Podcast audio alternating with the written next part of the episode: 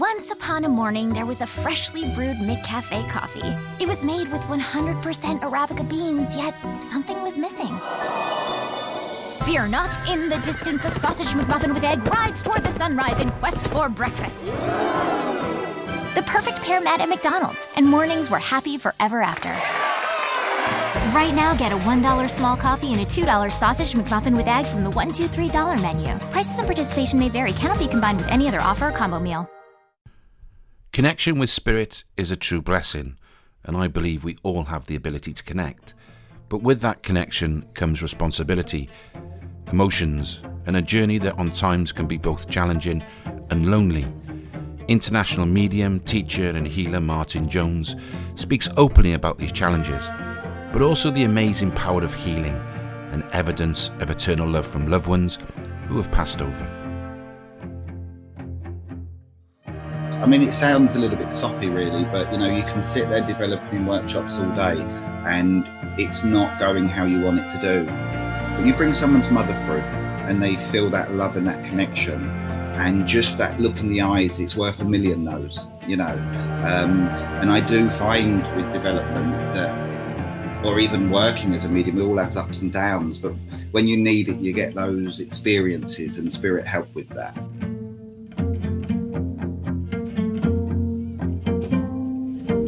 I'm Julian Jenkins, and you're listening to That's the Spirit.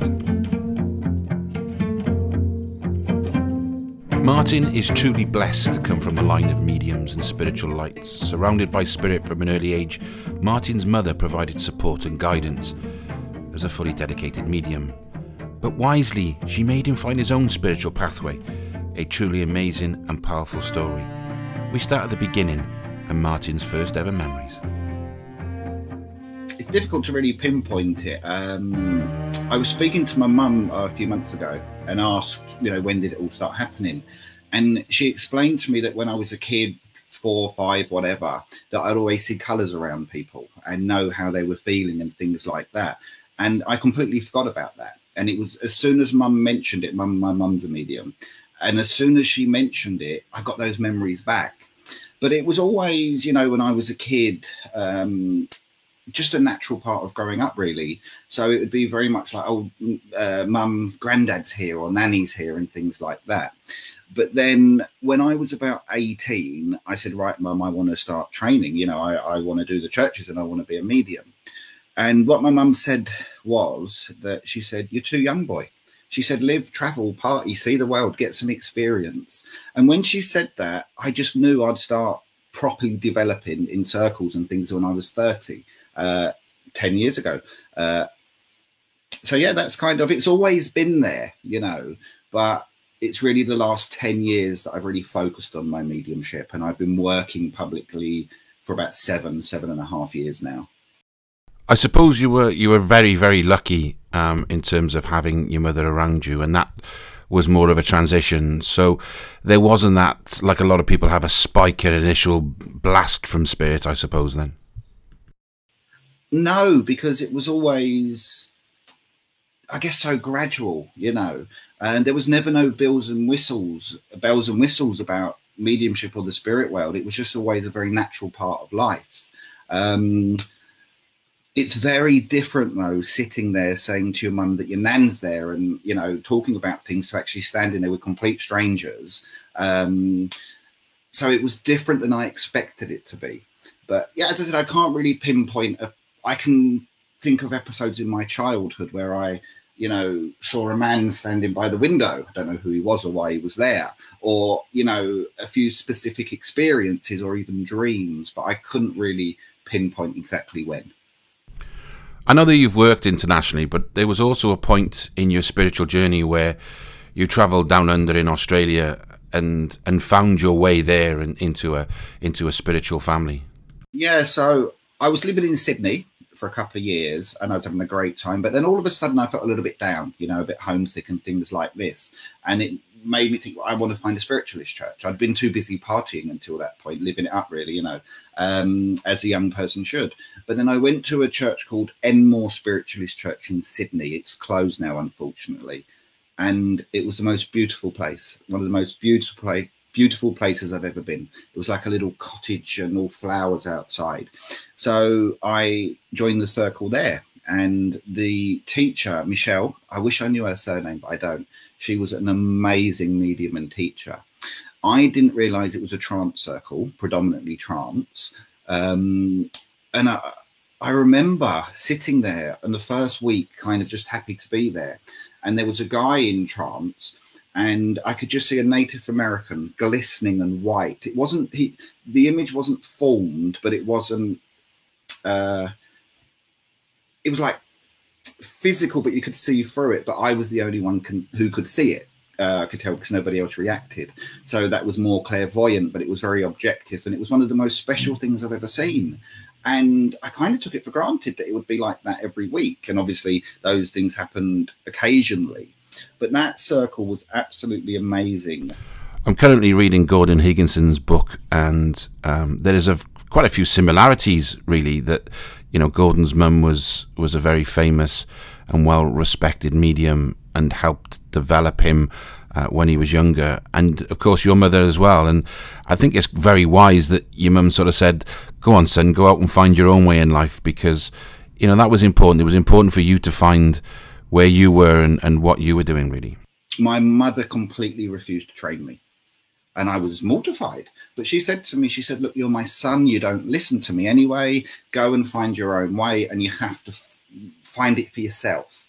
Um, I was offended and probably very stroppy for a few weeks, but I got I got it years later, you know.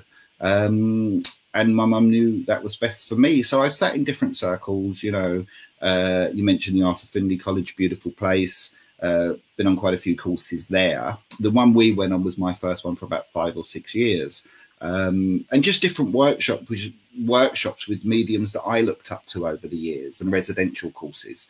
So that's really my training. As I said, I started developing at 30. I started doing the churches when I was after about two and a half years.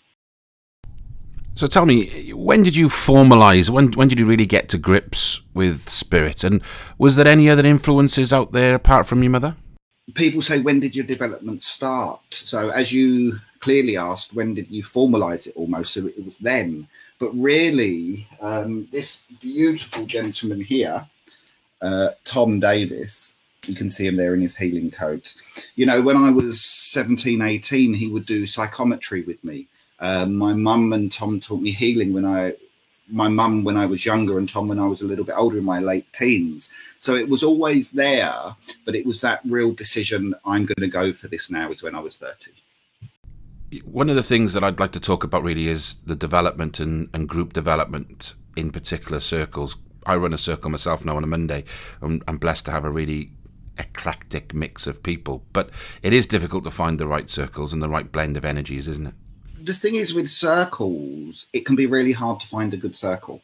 And as human beings, we can be so negative. There could be 12 lovely people, but we could walk away saying, I don't like that person, you know, and focus on the little negatives. And I think we all have a tendency to do that.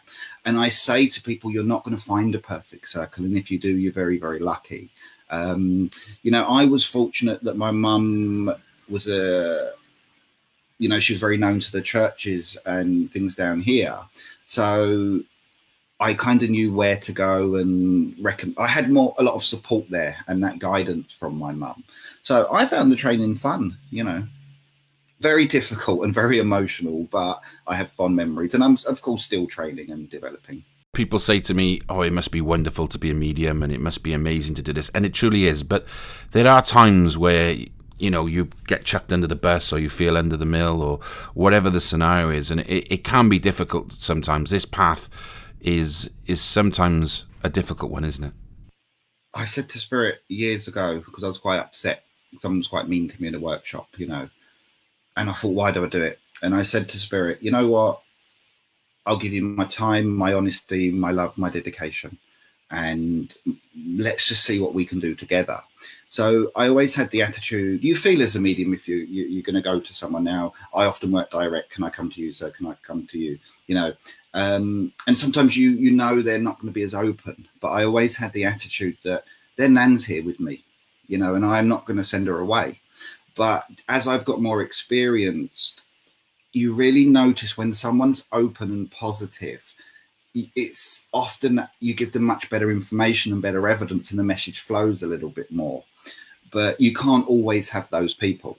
So i think it's just about doing your best really. Um, and some people are a little bit difficult. I will never forget i was in manchester uh, a church near manchester and i saw a little guy was about 80 walking down with a lady and i just thought always going to be a really difficult one. So i'd given him a short message from his mum and I said to him, I've got your brother here, sir. And he went, He's dead. Um, and I was quite camp. I went, No, but he's here. He's alive. You know, it went, He's dead. And he just kept shouting, He's dead. So it's just like, Okay, sir, thank you. I think I'll move on now.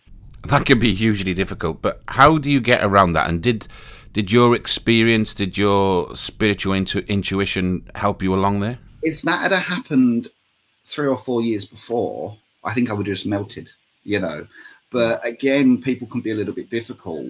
Um, and I try and be understanding and think, well, they might be embarrassed, it's public, first time, and things like that. But some people are just a little bit, you know, if and if there are any working mediums here, you'll all know when you you got that person basically saying, "Go on then, kid, impress me," you know, and it's not the most pleasant, positive light energy to working sometimes. Um, I just do my best, really, you know. The thing with demonstrations as well, I believe, is that it's not all linear, and there are we're talking and working with emotions. So sometimes people can take it, and afterwards they'll come up to you and ask you questions. But you know, it can be difficult, and it is having that ability to be able to do the demonstration, and then if you like, leave your work there because otherwise it can all get a bit too much, can it? You know, people have come up to me. I always remember at Lewisham Church, a lady come up to me after and said, you know, that was my dad. Uh, and she said, oh, it was just a bit emotional for me to take it in public. You know, very nice of her to come and speak to me. And bless her, she said, but I'm telling you because I didn't want to take you to take him home with you. And it's like, it was very sweet, but I've got my own life, you know. And often people all kind of when you see them again say oh i could take that message but i don't remember it. And i try my best to have the attitude is once that episode of mediumship has done it's done you know and then just try and let go of it. And i try and uh, what's very important to me is not mediumship for not all of my identity not to be based on my mediumship you know um, and because we all need positive regard from other people, we all need compassion and people to be nice to us. And if that's all just too much based on the mediumship, it's too up and down emotionally. So I try my best to have the attitude that I try my absolute best and just accept how it is and leave it there and move on. So as I said afterwards, I've often forgotten anyway a lot of the information. A lot of that development and help and closure of doing demonstrations, etc., can be helped and influenced by our guides. I'm very fortunate to have you know three or four guides that I work with. I have one in particular. Um, I've mentioned him a few times on here. The native Indian American Indian from Ottawa.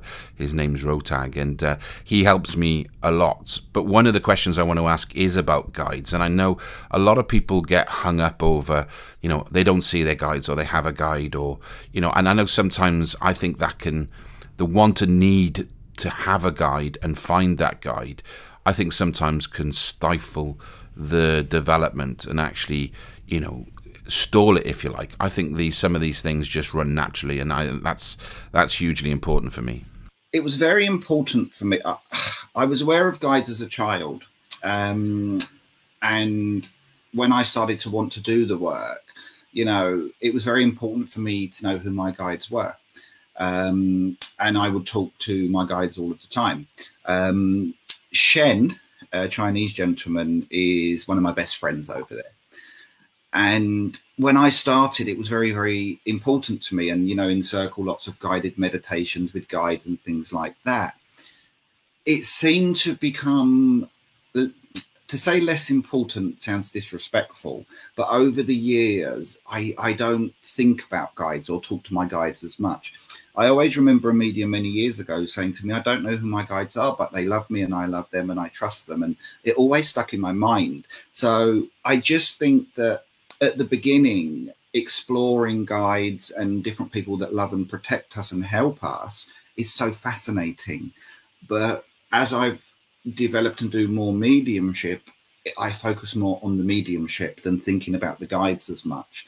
What I thought was interesting, um, I did a few dems in Wales three or four years ago, and the last one, I just knew it was going to be a good dem. And I was standing outside smoking, as I often do before I work, and I was aware of Shen and really could feel his presence. And I jokingly said, You know, where have you been for the last couple of years?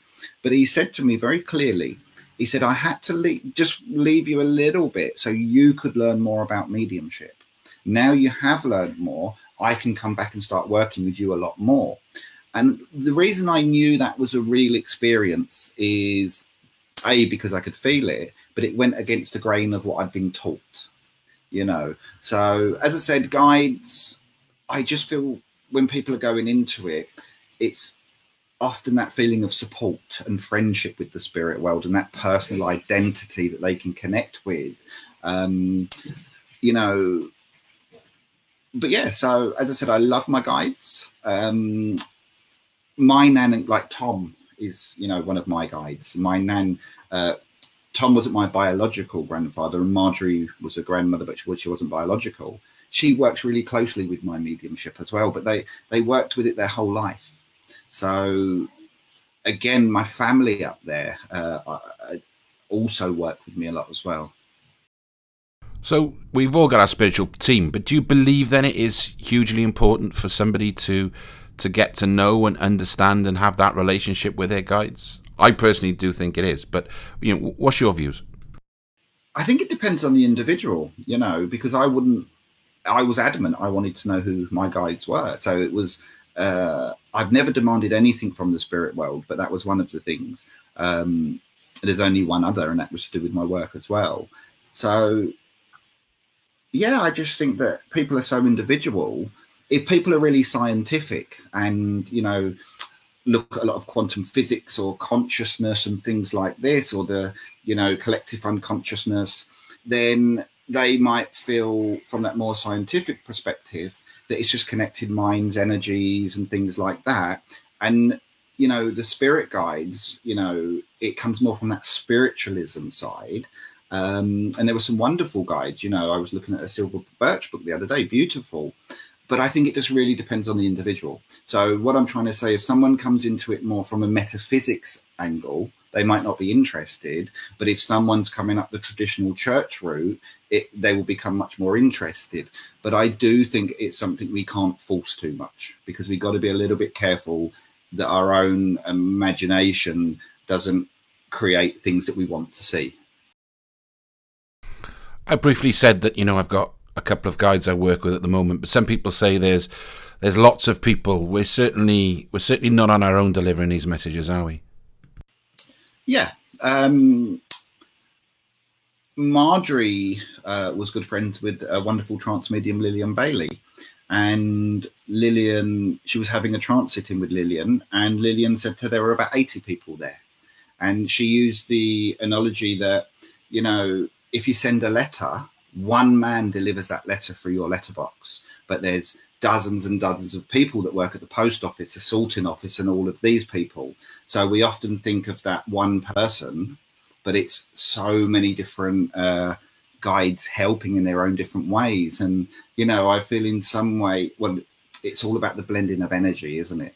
So I just feel when I can see in my mind as I'm talking, there's lots of guides that have the ability to change the vibrations and collectively i think portal is the wrong word isn't it but i just think a team of guides often uh, are in the background making it all possible most of which would go unnoticed but they don't need thanks and praise do they they just it's about service so your guides, and I know you mentioned, you know, Shen, etc. Are you aware that they're they're always around you? Are they always working with you at the forefront, really?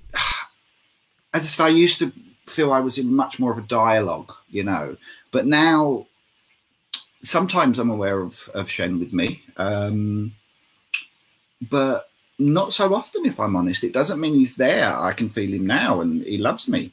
Um, but it, I guess it's not so much if they're there; it's where our focus is on, isn't it? You know, and my focus just hasn't been on communicating with my guides much for you know for a few years. Maybe it will change. Maybe this conversation will inspire me. Who knows? But that's how it's been for the last while. One of the questions I always get and always find sometimes difficult to answer is is how do we stay in the energy? How do we accept taking the nose? How do we ensure that and I keep talking about the moment is you know passing our human, putting our human to one side and creating that that open space whether you're using mindfulness or the the power meditation technique that I talk about but when we get that no or we get that energy whereby it doesn't feel right, how do we stay in the power? How do we stay in the connection? Um, and because we are only human after all, aren't we? I mean, that's something I'm really looking at at the moment because I just feel that's very important. We're human beings. Our mind will often, until we get right to the end of our journey, I believe, be very much involved um, and it's not reacting to too much. You know, when we start doing mediumship no's, we all get no's, you know, um, they can throw you so much. But again, it's not being attached to the outcome so much. And just for me, what I learned could happen with me. You've got you've got a lovely person here in the spirit world, and you, you're feeling them. You're communicating with them in different ways with your senses, but then you you can then lose that link to focus on the audience. You know what they're thinking how they're reacting they look bored they look happy whatever. So for me it's just been reminding myself to just gently bring my awareness you know to the spirit world. Um, but i also believe you know the more we work the more experienced we get we can stay in that energy more. And that translates to lots of things not just mediumship doesn't it? So again it's just i think the simplicity simplicity of not being too attached to the results and then reminding myself to bring my awareness back to the spirit world you know.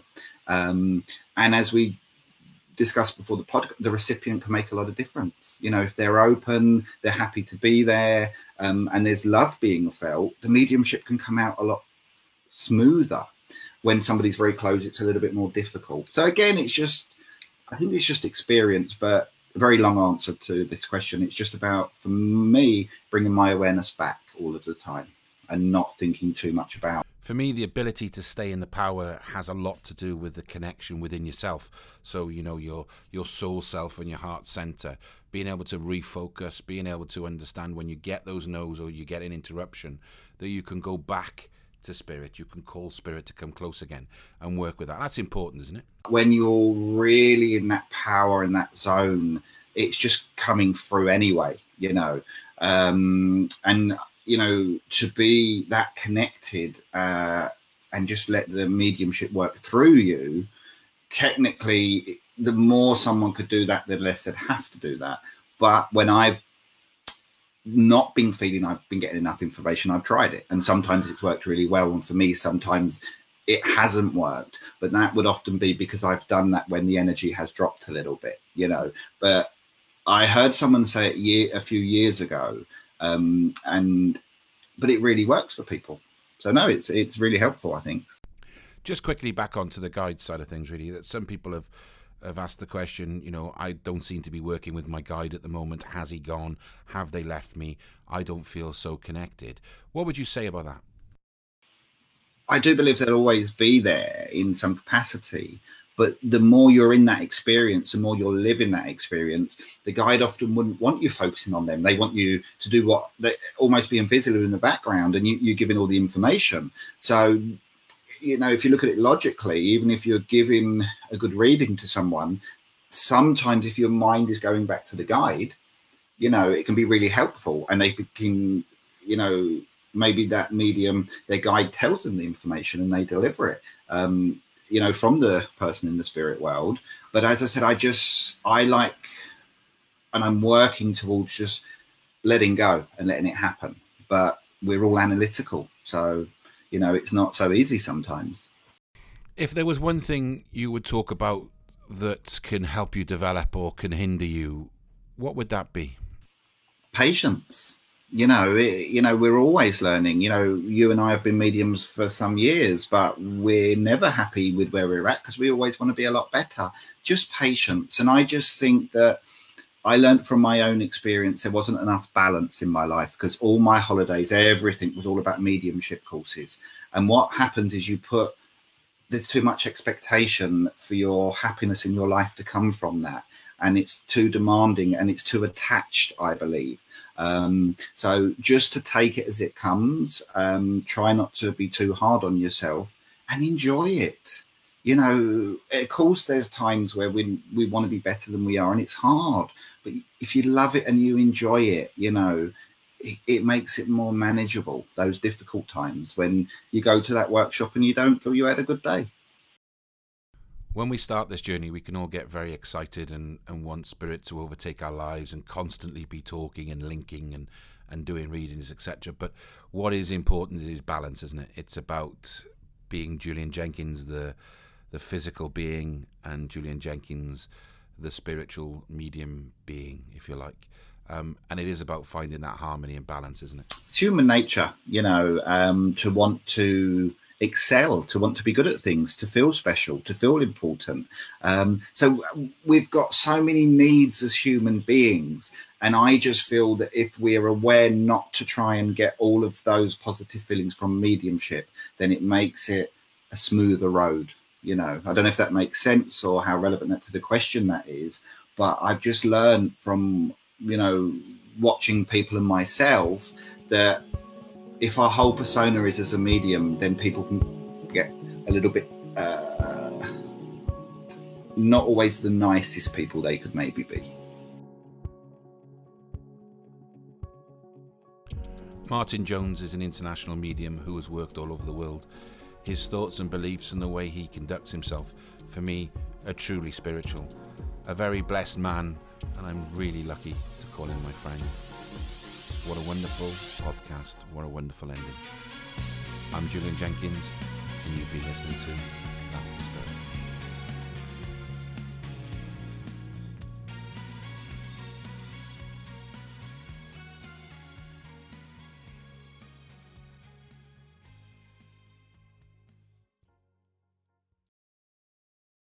savings on new and previously leased furnishings. That's right, huge savings. At CORT Furniture Clearance Center, choose from our wide variety of new and previously leased furniture and decor for your home or office. You'll find sofas from $199.99 and more. Everything in our 9,000 square foot showroom is CORT certified, guaranteed, and in stock, ready for delivery or to take home today. Visit our Chantilly CORT Furniture Clearance Center at 13946 Lee Jackson Memorial Highway or go online at courtclearancefurniture.com. Mention Radio 20 and get 20% off. The Starlight Lounge presents an evening with the Progressive Box. Moon, yeah.